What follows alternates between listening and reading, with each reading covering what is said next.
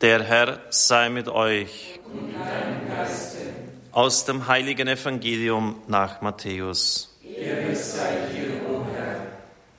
In jener Zeit sprach Jesus zu seinen Aposteln, geht und verkündet, das Himmelreich ist nahe, heilt Kranke, weckt Tote auf, macht Aussätzige rein, treibt Dämonen aus.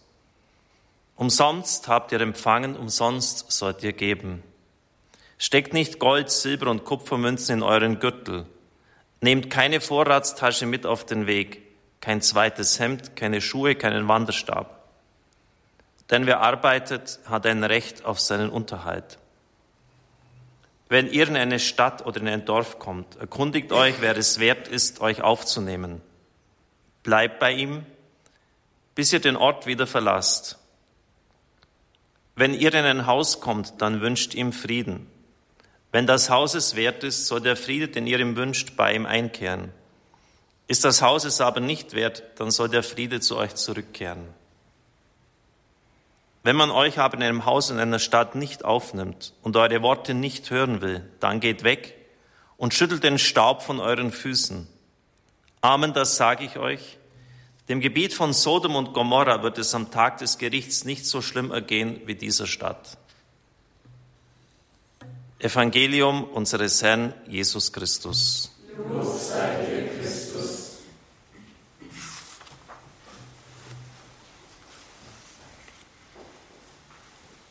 Liebe Brüder und Schwestern im Herrn, im 9. Jahrhundert ist es vor Christus zu einer Eskalation gekommen in der Auseinandersetzung auf der einen Seite zwischen dem Propheten Elia, der für den reinen Jahwe-Glauben eintrat, und dem König Ahab, der die Mehrheit des Volkes repräsentierte und der unter dem Einfluss seiner Frau Isabel stand, und dem Baalskult, einem Fruchtbarkeitskult. Es kam dann zum Schaukampf, wir würden heute wohl sagen zum Showdown auf dem Berg Karmel. Das endete mit einem Gottesurteil. Über 400 Baalspriester wurden getötet, ihre Altäre verwüstet und der Bund mit Gott erneuert. In dieser Zeit war es auch, dass drei Jahre lang kein Regen und kein Tau auf die Erde fiel. Die Folge war eine furchtbare Hungersnot. Bei uns jammern wir ja schon manchmal im Sommer, wenn es nicht so ausgiebig regnet, wie das vielleicht in früheren Jahren der Fall war. Aber das können wir uns gar nicht vorstellen, was das verfolgen hätte, wenn drei Jahre lang kein Tropfen Regen auf die Erde fällt. Und man meint doch, dass sich das dem kollektiven Gedächtnis einbrennen müsste, eine solche nationale Katastrophe. Offensichtlich war eine solche Machtdemonstration notwendig. Es sollte ein für alle Mal endgültig, denn der Himmel wurde ja verschlossen auf Gottes Geheiß durch den Propheten Elia. Es sollte ein für alle Mal gezeigt werden, wer jetzt für die Fruchtbarkeit des Landes zuständig ist, wer den Regen gibt. Und das ist Jahwe und das sind nicht die Baalsgötter. Genau das war nämlich die Frage, wer ist jetzt zuständig, welcher Gott für die Fruchtbarkeit des Landes, als die Israeliten nach Kana kamen, da haben es ja Bewohner angetroffen, die auch ihre Region hatten, das waren Fruchtbarkeitskulte. Sie hatten die ertragreicheren Felder in der Ebene, die Israeliten waren zunächst auf den Hügeln, und sie waren geübte Bauern und deshalb hatten sie reiche Frucht, eine reichere Ernte als die Israeliten. Und weil es ja immer zuerst um den Bauch geht, um das Materielle, weil Gott halt immer irgendwo hinten ansteht und allenfalls eine letzte oder vorletzte Option ist, hat man natürlich dann gleich gesagt, ja, Gott, das war der Gott für die Wüste, für die Zeit des Unterwegsseins. Aber ist er auch zuständig für die Fruchtbarkeit des Landes? Und die meisten sagten, nö, da brauchen wir jetzt diesen Gott des Landes, diesen, diese Fruchtbarkeitskulte. Eigentlich hätte ja damals mit diesem Schaukampf auf dem Berg Karmel alles entschieden sein müssen. Der Prophet Hosea hat dann 100 Jahre nach Elia gewirkt. Und wir lesen hier die Klage, die er von Gott her so formuliert, je mehr ich sie rief, desto mehr liefen sie von mir weg. Sie opferten den Balen und brachten den Götterbildern Rauchopfer dar. dann ist der Vers 7 leider ausgelassen worden in der Lesung des heutigen Tages. Da wird es dann nochmals viel deutlicher formuliert. Sie haben mich verlassen. Alles ist wieder beim Alten, ja sogar noch schlimmer. Es ist irgendwie unbegreiflich, dass Israel einfach nicht zu sich selbst findet. Es kommt einfach nicht in seine Berufung hinein. Das ist der Zusammenhang, in dem wir dann bei Hosea 11, eine der berühmtesten Stellen des Alten Testamentes, das, was wir in der Lesung soeben gehört haben, dieses zärtliche Bild von Gott hören. Die Fürsorge des Vaters zu einem Kleinkind wird beschrieben. Er hebt es zu seinen Wangen empor. Er zieht es mit menschlichen Fesseln an sich, mit Ketten der Liebe. Er lehrt es gehen. Er gibt ihm zum Essen. Er tut alles für sein Kind. Aber weder das noch Züchtigung ist in der Lage, das störrische Volk sozusagen auf Kurs zu bringen, für Gott zu gewinnen. Die Wunde, so sagt der Prophet, ist unheilbar.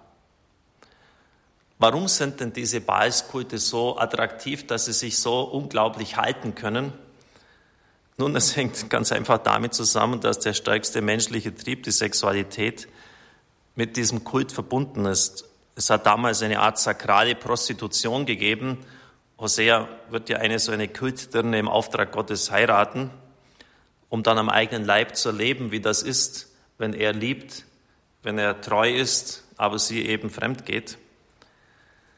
In dieser sakralen Prostitution hat man die Fruchtbarkeit der Erde zu steigern versucht, indem sich eben Mann und Frau einander hingaben und hat gedacht, das eine hat auf das andere einen Einfluss. Kann es ein bisschen so salopp formulieren, Sex im Namen Gottes. Und das hat irgendwie recht gut funktioniert. Das war ein genialer Plot der anderen Seite, würde ich sagen. Dass er das irgendwie noch absegnet, was ja eigentlich Ehebruch ist. Und dass das im Namen Gottes geschieht, natürlich diese Dämonen im letzten. Das hat ziemlich gut funktioniert, denn das war nicht auszurotten. Man sollte also die andere Seite nicht unterschätzen, auch wenn man wie der Prophet Elia mal einen genialen Sieg davongetragen hat. Es hält sich ziemlich hartnäckig. Und das ist ja auch, wenn wir ehrlich sind, unsere Erfahrung. Die Folge für das Volk war natürlich dann Tod und Untergang. Es hat nicht mehr lange gedauert. Nach Hosea dann ist der assyrische Großkönig gekommen und hat in einem äußerst grausamen Feldzug das Nordreich vernichtet und es ist nie wieder auferstanden. Aber es ist noch etwas anderes in diesem Text. Ein Satz hat es in sich. Vers 8, mein Herz wendet sich gegen mich, mein Mitleid lodert auf. Das ist ein sehr starkes Wort. Wendet sich gegen mich. Im Hebräischen kann man auch übersetzen, mein Herz dreht sich um. Es ist auch das gleiche Wort für Revolution, Umsturz machen.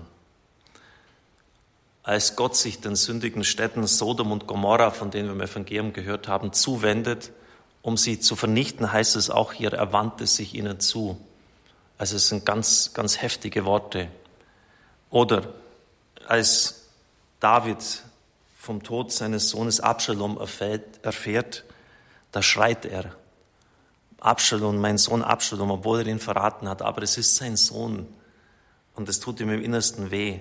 Da wendet sich auch das Herz, sein eigenes Herz gegen ihn. In den 80er Jahren hatten wir in Augsburg einen bekannten Alttestamentler, Rudolf Kilian, und er hat diese Stelle in seinem Buch Ich bringe Leben in euch, Propheten reden und sahen so kommentiert. Gottes Herz wendet sich gegen seinen gerechten Zorn. Seine Liebe siegt über seine Gerechtigkeit. Sein Wesen geht nicht in seiner Gerechtigkeit auf, sondern ist irrationale Liebe. Dann heißt sie ausdrücklich, ich bin Gott und nicht Mensch. Ich bin der Heilige in deiner Mitte. Da er Gott und nicht Mensch ist, muss er seinem Zorn nicht Lauf lassen, sondern kann sich frei für sein Volk entscheiden. Ist der Mensch sich selbst, seinen Stimmungen und Affekten, dem Agieren und Reagieren anderer ausgeliefert? Gott ist es nicht.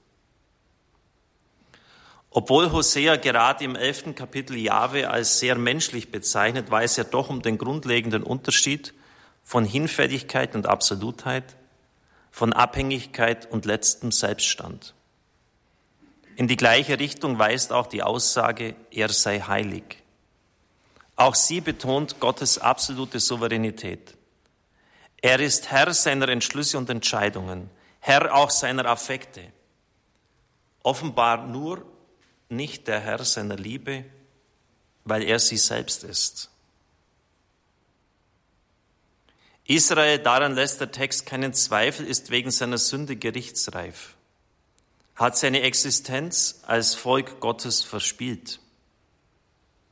Aber so wie es seine Erwählung der Liebe Jahwes verdankt, so kann es weiterhin Volk Gottes bleiben, wenn und nur wenn die Liebe seines Gottes anhält. Und gerade das verkündet Hosea in diesem Kapitel. Das ist seine Frohbotschaft. Israel hat noch eine Zukunft. Hosea spricht davon, und jetzt kommt's, und ich bitte Sie besonders aufzupassen, dass Gott, dass seine Liebe seinen gerechten Zorn niederringt. Das ist ja gemeint mit dem. Mein Herz wendet sich gegen mich. Mein Mitleid lodert auf. Ich will meinen glühenden Zorn nicht vollstrecken und Ephraim nicht noch einmal vernichten. Das wird das Volk allenfalls selber tun. Wann und wie das geschehen wird, dass Gottes Liebe seinen gerechten Zorn niederringt, das wusste der Prophet nicht zu sagen, er kannte nur das das. In Gethsemane und auf Golgotha hat sich die Verheißung auf blutige Weise erfüllt. So ist dann freilich mein Herz kehrt sich gegen mich, kein harmloses prophetisches Bild, sondern ein blutig ernstes Geschehen. Wohl nur ein solcher Durchbruch der irrationalen Liebe Gottes konnte eine neue, unverdiente Existenzmöglichkeit für eine verfehlte Vergangenheit und Gegenwart eröffnen. Ich weiß noch, dass Kidian sehr zurückhaltend war mit Linien, die er vom Alten Testament in das Neue hineingezogen hat. Und deshalb ist es erstaunlich, dass er das damals, er ist mittlerweile schon gestorben, so formuliert hat. Das hat sich eigentlich erst in Gethsemane und Golgotha erfüllt. Mein Herz wendet sich gegen mich dass die Gerechtigkeit, die eigentlich erforderlich wäre, gegen die Liebe steht. Und ich weiß noch, auch wenn er es hier nicht geschrieben hat, dass er damals ausgeführt hat, dass das die Grundlage einer Herz-Jesu-Verehrung wäre. Also haben Sie vielleicht ein bisschen auch Material zum Meditieren, zum Nachdenken, wenn Sie an das Herz des Herrn denken, dass dort zwei Eigenschaften Gottes sozusagen im Wettstreit im Miteinander stehen, die Gerechtigkeit und die Liebe. Und dass letztlich sie siegt und dass letztlich nur sie uns eine neue, unverdiente Existenzmöglichkeit, wie es hier heißt, eröffnet für eine verfehlte Vergangenheit und dass es die Gegenwart ganz neu wieder öffnen kann. Vielleicht hören wir jetzt die Worte der Lesungen mit ganz anderen Ohren. Wie könnte ich dich preisgeben, Ephraim? Wie könnte ich dich aufgeben, Israel? Mein Herz wendet sich gegen mich. Mein Mitleid lodert auf. Ich will meinen glühenden Zorn nicht vollstrecken und Ephraim nicht noch einmal vernichten. Denn ich bin Gott und kein Mensch. Ich bin der Heilige in deiner Mitte. Darum komme ich zu dir nicht in der Hitze meines Zornes. Amen.